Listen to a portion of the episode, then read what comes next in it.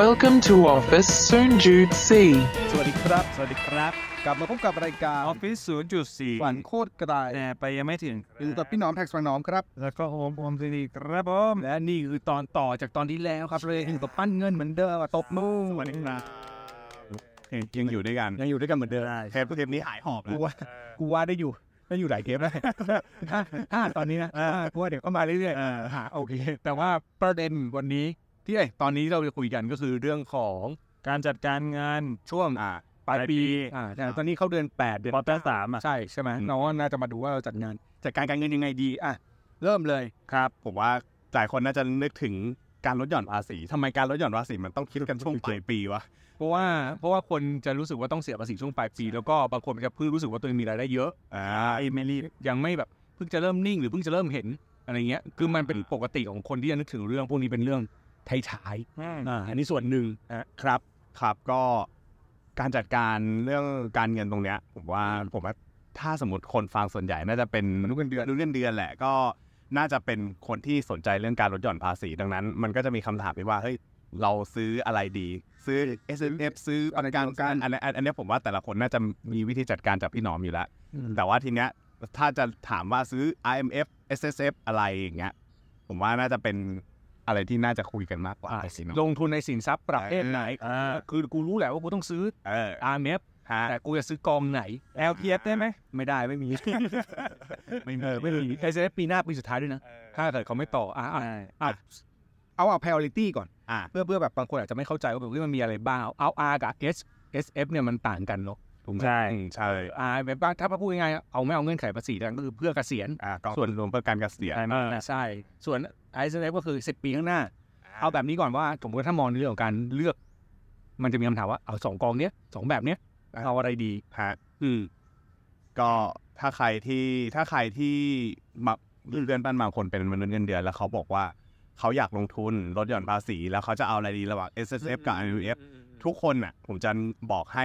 I M F go I M F ไปไป I M F แต่ก็จะโดนกระแสตีกลับบอกว่า I M F มันยาวไป ใช่กูยังไม่ปั้นกูเพิ่งสามสิบปั้นมึงให้ เออ กูไปเก็บถึงที่ห้าสิบห้า กูจะถอนได้ เออ สิบห้า เออทำไมในมุมการเงินมันเป็นยังไงอะ เออผมผมพยายามคุยกับหลายคนหลายได้คำตอบนี้ผมเลยรู้สึกว่า ด้วยความที่เขาอ่ะรู้สึกว่าสิ่งที่เขาต้องการทำอ่ะมัน อืม คือการลดหย่อนภาษีนำ อ่าอ่า เออเขาเอาเรื่องของการลดหย่อนภาษีมานำดังนั้นแล้วอ่ะมันก็เลยกลายเป็นว่าถ้าลดหย่อนภาษีนำพอลดหย่อนเสร็จกูต้องได้เงินคืน กัน ให้เร็วที่สุดอ่ะให้เร็วที่สุดทันทีไหมไม่รู้แต่ว่า ใช่ให้ ให้ ไว ไวที่สุด อืม ซึ่งตอนเนี้ยไวที่สุดอ่ะมันไม่มันไม่เหมือน LTF สมัยก่อน อืม เออแต่ไวที่สุดตอนเนี้ยมันเป็น SSF ก็คือ10 ปี ใช่ ทีนี้มันกลายเป็นว่าเขาก็เลย prefer S S F มากกว่า เพราะว่า S S F เนี่ยถ้านับตอนเนี้ยอายุประมาณ 30 10 ปีอายุ 40 ได้เงินคืน อืม เออแต่ว่าถ้า R M F เนี่ยอีกตั้ง 15อ่า อืม 25 ปี คือไปมองที่เงิน ได้ คืน ไม่ได้มองที่วัตถุประสงค์ที่จะ ใช่ ได้ มองที่ระยะเวลาที่จะได้เงินคืนมา แต่ทีเนี้ยเวลาที่เราลงทุนกับการลดหย่อนภาษี อืม ผมก็จะพูดก่อนว่า เราต้องมองเรื่องของผลประโยชน์ที่เราได้จากการซื้อสินทรัพย์การเงินเหล่านั้นก่อน อืม ที่จะมองเรื่องการลดหย่อนภาษีคือลดหย่อนภาษีมันเป็นโบนัสจากการที่คุณได้สิ่งเหล่านั้น อ่า แต่โอเคว่าถ้าเกิดว่าคุณมองเรื่องการลดหย่อนภาษีนำดังนั้นแล้วอ่ะไอผลประโยชน์อื่น ๆ ที่เราจะลงทุนเพื่อเพื่อการลงทุนของเราอย่างเงี้ยอ่าอย่าง IMF เนี่ยที่แนะนำเป็นอันดับแรก เพราะว่าเราอยากให้ทุกคนคนไทยทุกคนมีเงินออมเพื่อการเกษียณเออแต่ว่า S F เนี่ยก็อาจจะเป็นตัวเติมในกรณีที่ว่าคุณอยากจะลงทุนแต่ว่าไม่ได้อยากยาวมาก ครับ ดังนั้นถ้าเกิดว่าใครที่อยากจะเกษียณแล้วคิดว่าเงินก้อนเนี้ยเราลดหย่อนไปแล้วก็คงไม่ได้ใช้อีกนานเนี้ยแล้วอยากจะวางแผนเกษียณไปในตัวก็แนะนำ IMF ครับ ครับแล้วก็ S F แต่ปัจจุบันเนี้ย S F กับ IMF เนี่ยมันมีลักษณะการลงทุนที่เอ้ยเริ่มคล้ายคลึงกันแล้วนะ อะไรที่มีในกองทุนรวมทั่วไปธรรมดาก็มีใน S F แล้วก็ IMF คือคือสิน ด้วย ทรัพย์ที่เลือกลงทุนหรือประเภทกองที่ลงทุนมันคล้ายกันถูกไห อืม ครับ ใช่ โอเคอ่ะทีนี้เลือก เลือกว่าจะลงสินทรัพย์ประเภท ประ ไหน เภทไหนละ เออถ้าสมมติว่าเราพิจารณาเอาณวันเนี้ยมันคือสิงหาคมปี 2023 จ้ะ นะครับดังนั้นแล้วอ่ะถ้าสมมุติว่าจะพูดตอนเนี้ยมันเหมือนกับว่าตอนเนี้ยเราเราจะเห็นแล้วว่าช่วงปี 2022 ที่ผ่านมาเนี่ย อืม ทางธนาคารกลาง ทั้งเฟดทั้งธนาคารกลางต่างประเทศทั่วอ่าทั่วโลก เขาก็จะมีการปรับขึ้นอัตราดอกเบี้ยกัน เพื่อ ใช่ ที่จะว่าแบบอ่าลดลดความร้อนแรงของเงินเฟ้อ ทีนี้เนี่ย สิ่งที่มันดูน่าลงทุนในยุคนี้เนี่ยมันคือยุคอ่ะตอนนี้ก็ต้องพูดแล้วว่ามันเป็นยุคที่ดอกเบี้ยสูงขึ้นกว่าในอดีต ใช่ นะครับดังนั้นดอกเบี้ยสูงขึ้นกว่าในอดีตอะสิ่งที่ผมแนะนำก็คือคิดว่าน่าจะไปทางตราสารหนี้อ่าตราสารหนี้ระยะยาว หรือตราสารหนี้ระยะกลาง อือฮึ นะฮะเพราะอะไรเพราะว่าลองนึกสภาพดูว่าณปัจจุบันเนี้ยเราดอกเบี้ยเราอยู่ที่ประมาณอ่ะผมผมได้เซว่าผมพูดประมาณว่า 5-6%เปอร์เซ็นต์ อืม นะครับแต่ว่าในอนาคตเนี่ยถ้าสมมติว่าพอเงินเฟ้อมันลดมันมันลดลงแล้ว เศรษฐกิจมันเริ่มชะลอตัวลงแล้วเนี่ยสิ่งที่เขาจะต้องทำตามมาก็คือเขาน่าจะมีการคงดอกเบี้ย แล้วก็ปรับอัตราดอกเบี้ยลง อือฮึ ในอนาคตเพื่อกลับมากระตุ้นเศรษฐกิจ อันนี้ก็จะเป็นเรื่องของเศรษฐศาสตร์หน่อย อืม นะครับมันมันทำให้ตอนเนี้ยถ้าสมมติเราซื้อตราสารหนี้ หรือว่าซื้อกองทุนรวมตราสารหนี้ที่เขาไปลงทุนกับตราสารระยะยาว ที่ตอนเนี้ยมันฟิกดอกไว้ประมาณ 5-6% ครับ แล้วในอนาคตอะครับดอกเบี้ยตามท้องตลาดอะมันดันปรับลดลงจากการจากนโยบายการเงินของธนาคารกลางเนี่ยมันก็จะทำให้ดอกเบี้ยในท้องตลาดมันถูกกว่าสิ่งที่เรากำลังถืออยู่ ใช่ใช่ เออแล้วสิ่งที่เรากำลังถืออยู่มันก็จะดูมีราคามีมูลค่ามากขึ้น ก็ได้ก็ก็ได้ก็ได้มูลค่ามากขึ้น ใช่ แล้วอีกอย่างหนึ่ง อืม ตราสารหนี้เนี่ยมันดูเป็นสินทรัพย์ที่มีความเสี่ยงต่ำกว่าตราสารทุน เพราะว่าตราสารทุนมันก็จะมีพวกอ่ะอย่างหุ้นหุ้นหุ้นก็คือตราสารทุ อ่าน มันก็จะมีความเสี่ยงเฉพาะตัวเรื่องธุรกิจเรื่องปัจจัยเศรษฐศาสตร์ต่างๆ ความเสี่ยงที่มากระทบราคากระทบมูลค่ามันเยอะกว่า แต่ว่าถ้าเป็นพวกตราสารหนี้อย่างเงี้ยครับความเสี่ยงมันน้อยคือความเสี่ยงอ่ะมันน้อยแต่หนักนะ ถ้าสมมุติว่าเขาเป็นที่ ก็เสียสินครับ เออตาตราสารหนี้ต่อให้จัดเกรดดีแค่ไหน อย่างเคสล่าสุดเนี่ยก็มีตัวหุ้นตัวหนึ่งที่เขามีเรื่องเบี้ยว อืม จ่ายหุ้นกู้ไม่ได้นะฮะมันก็มันอันแต่นั้นก็ถูกจัดอันดับว่าดีมากเลยนะครับ เออไม่ไม่พูดชื่อแล้วกัน อืม นะครับก็ตัวนี้เนี่ยมันก็แสดงให้เราเห็นว่าเฮ้ยจริงๆอ่ะตราสารหนี่มันมีความเสี่ยงนะ เพียงแต่ว่าเวลาที่เราลงทุนอ่ะเราต้องไปนั่งคัดคัดเกรดอีกทีหนึ่งด้วยว่าตราสารหนี่ที่ลงทุนอ่ะมันลงทุนกับอะไรอ่าใช่หุ้นหุ้นกู้ของตัวไหน ใช่ใช่ หรือว่าพันธบัตรตัวไหนของประเทศไหนอะไรอย่างเงี้ย อืม คือมันสามารถเลือกได้เลยว่าเราจะลงทุนตราสารหนี่ของต่างประเทศหรือว่าตราสารหนี่ของประเทศไทย อืม นะครับก็จริงๆ ถ้าถามว่าผมพีเฟอร์ตัวไหนผมชอบ ผมชอบตราสารหนี้ต่างประเทศมากกว่าเออเพราะว่าเพราะว่าถ้าเทียบถ้าเทียบการปรับขึ้นอัตราดอกเบี้ยของประเทศไทยกับอเมริกาอย่างเงี้ยอเมริกาขึ้นไปหลายครับขึ้นไปหลายบิปมากเลย คือเยอะมากนะฮะแต่ว่าไทยเนี่ยขึ้นขึ้นแค่นิดๆในหนึ่ง ได้หน่อย ใช่ ดังนั้นแล้วอ่ะ ถ้าสมมติว่าเขาปรับลดลงอ่ะ ตัวที่มันน่าจะได้มูลค่าเยอะมากกว่า น่าจะเป็นที่ต่างประเทศ อเมริกา ยุโรป หรือว่าประเทศที่มันขึ้นอัตราดอกเบี้ยมาเยอะๆ ในช่วงที่ผ่านมา อืม นะครับมันเหมือนเราได้ถือครองตราสารหนี้ที่มีดอกเบี้ยสูง อ่าครับ อ่าคือถ้าสมมติว่าเชียร์ตัวไหนก็คือจะเชียร์กลุ่มนี้ แล้วก็ถ้าเป็นปลายปีเนี้ยผมไม่แน่ใจว่าเรื่องของประเทศจีนหรือว่าเวียดนามเนี่ยจะมีวิกฤตหรือว่า อืม การปรับตัวลงไปอีกแค่ไหน คือตอนแรกไอ้จีนกับเวียดนามผมเก่งมาตั้งแต่ต้นปีแล้วว่ามันจะน่าจะมีปรับตัวลงบ้างนะแต่เวียดนามเนี่ยมันยังไม่ปรับลงสักทีเออแต่ก็แต่ก็ตอนเนี้ยมันก็มีเริ่มเริ่มปรับปรับลงมาบ้างแล้ว ก็ถ้าเกิดว่าเป็นละ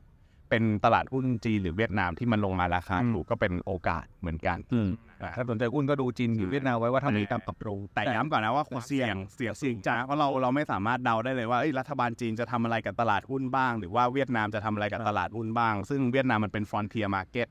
นะฮะ อืม จีนมันเป็น emerging แต่ว่าจีนมันมีความเสี่ยงเรื่องการเมืองสูงอยู่ ใช่เข้าใจใช่ใช่ ไม่แต่ประประเด็นหนึ่งก็คือ ถ้าพูดพูดแบบนี้ได้ไหมคือถ้าสมมติยังไม่รู้จะลงอะไรลงตราสารหนี่น่าจะเซฟสุด แต่ว่าถ้ามันมีคนที่เขาเคยลงหุ้นไปแล้วเกิดซื้อหุ้นทุกปี ค้างอยู่ อ่าซื้อพวกสินทรัพย์ที่เป็นหุ้นทุกปีไทยหุ้นไทยหุ้นต่างประเทศบ้างแล้วมันค้างอยู่อันนี้ ปีเนี้ยควรจะลงเหมือนเดิม หรือควรจะพักไว้ก่อนไปลงตราสารหนี้ก่อนแล้วค่อยรอกลับมาเพราะว่า IMF มันสวิตชิ่งได้คือสลับกองกลับมาได้ อ๋อ คือถ้าเป็นหุ้นไทยอ่ะผมยังมอง ไม่จริงจังเหมือนกันนะ เออเออเออจริงจังคือคือ เราเองก็อยากรู้ ดูจริงจัง คือพอมันเป็นหุ้นไทยอ่ะด้วยความที่ผมว่าหุ้นไทยมันยังมันยังไปต่อได้ คือเหมือนกับว่าเพื่อเราเพิ่งได้รัฐบาลใหม่ไง อืม แล้วทีนี้มันก็มีโอกาสเฮ้ยเงินเงินต่างประเทศที่เคยไหลออกไปก่อนหน้าเนี้ยมันจะอันนี้อันนี้มองเรื่องฟันโฟลล้วนๆเลยครับคือ มันกลับมามั นมีเรื่องฟันโฟลเนี่ยอาจจะกลับมาเติมเติมให้กับตลาดประเทศไทย เพราะว่าก่อนหน้าเนี้ยเขาไม่เชื่อเขาไม่เชื่อมั่นว่าประเทศไทยจะมีศักยภาพประกอบกับอัตราดอกเบี้ยที่อยู่สูงด้วยเขาก็เลยดูดเงินแล้วก็เลยไหลออกจากประเทศไท ท่าน ย นี้ ไป คือต่างชาติหรือประชาชนนะ ต่างชาติ แต่เย็นไม่แต่ต้องบอกต้องบอกไว้ว่า ตอนเนี้ย คือได้ได้รัฐบาลใหม่ อ่า นายกแล้ว อ่า แต่เราไม่รู้ว่าวันที่เราออนเทปจะมีอะไรเกิดขึ้นหรือเปล่า อ่า อันนี้บอกไม่รู้อันนี้ขอดิสเคมไว้ก่อนนะ ใช่ เอาปลอดภัย ใช่ โอเครอรอด้วยนะรอด้วย ใช่ เออนั่นแหละเงินหมื่นยังไม่ได้เข้า ผมว่าอย่างอย่างตลาดหุ้นไทยก็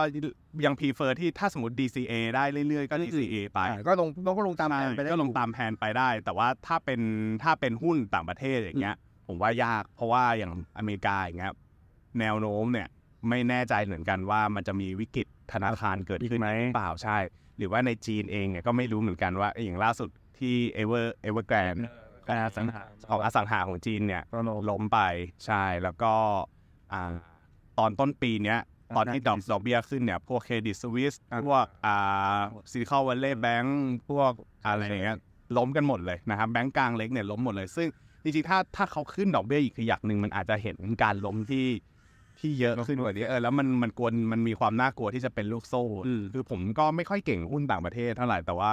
ถ้าเป็นไปได้ก็คือมันมีความเท่าที่มองเห็นอยู่คือความเสี่ยงมันสูง ลองให้มันนิ่งหน่อย เออโอกาสก็มีนะ แต่แค่อาจจะยังไม่ใช่ช่วงนี้หรือ หรือถ้าจะลงไปเรื่อยๆก็แล้ว แต่ถ้ายังลงระยะยาว ถ้ามองว่าระยะยาวมา แต่ว่าก็ ใช่ แต่ถ้าเกิดไม่อยากเสี่ยงมากก็ดูตราสารหนี้อาจจะดี ใช่หรือจะปรับอย่างนี้ก็ได้ครับว่าสมมติจากเดิมเนี่ยเคยลงทุนตราอ่าหุ้นต่างประเทศเดือนละหนึ่งพันหุ้นไทยเดือนละหนึ่งพันอาจจะเป็น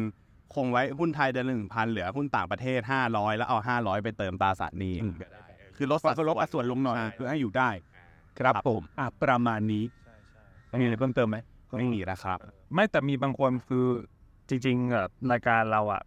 กับเพจเราผู้หญิงเยอะเจ็ดสิบเปอร์เซ็นต์ ครับ ผู้หญิงบางคนอาจจะบอกว่าแบบ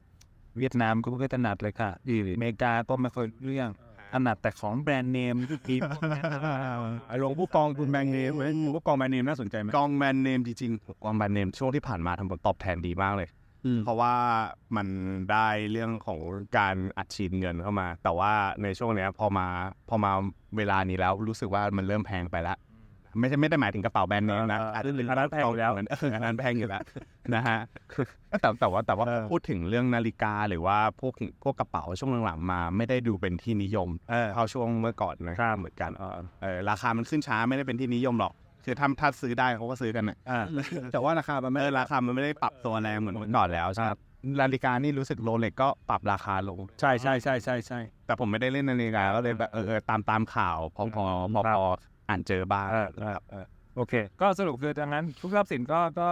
จริงมีความเสี่ยงหมดแหละก็ต้อง ใช่ ค่อยๆแบบติดตามแล้วก็ตัดสินใจหาความรู้เยอะๆแต่ แต่ ว่า ว่ามันมีมันมีอันนึงที่น่าสนใจที่เขาบอกว่าคุณวิกรมชวนไปลงทุน ไม่ใช่ ไม่ไม่ใช่อันนั้นสแปม เออจะบอกเนี่ยแหละจะบอกว่าเอ้ยมันไม่ไม่ไม่ใช่การลงทุน เออ ครับอันนั้นน่ะน่ากังวลไม่มีไม่มีอะไรที่มันได้ง่ายๆหกเดือนหกเปอร์เซ็นต์ต่อเดือนเนี่ยแล้วไม่มีความเสี่ยงเลย อะไรก็ตามที่พูดว่าไม่มีความเสี่ยงเลยเนี่ยไม่มีอยู่จริง ครับ เสี่ยงแน่นอน ครับเสี่ยงแน่นอนเงินฝากเองยังมีความเสี่ยง ใช่ ครับผม อันถ้าเห็นนักลงทุนคนไหนก็ตามที่มีรูปแล้วก็มีชวนลงทุนอันนั้นเราเลยว่าไม่ใช่ แทนด้วย แต่ทุนเลยว่าไม่ใช่แน่ๆน้อยมาก ครับผม ประมาณนี้อ่ะ ครับ ฝากไว้ก็ระวังมิจฉาชีพด้วย ครับ สุดท้ายรักษาเงินไว้ด้วย ใช่ครับนี้ แต่ถ้าพี่หนอมทักไปหลังหลัง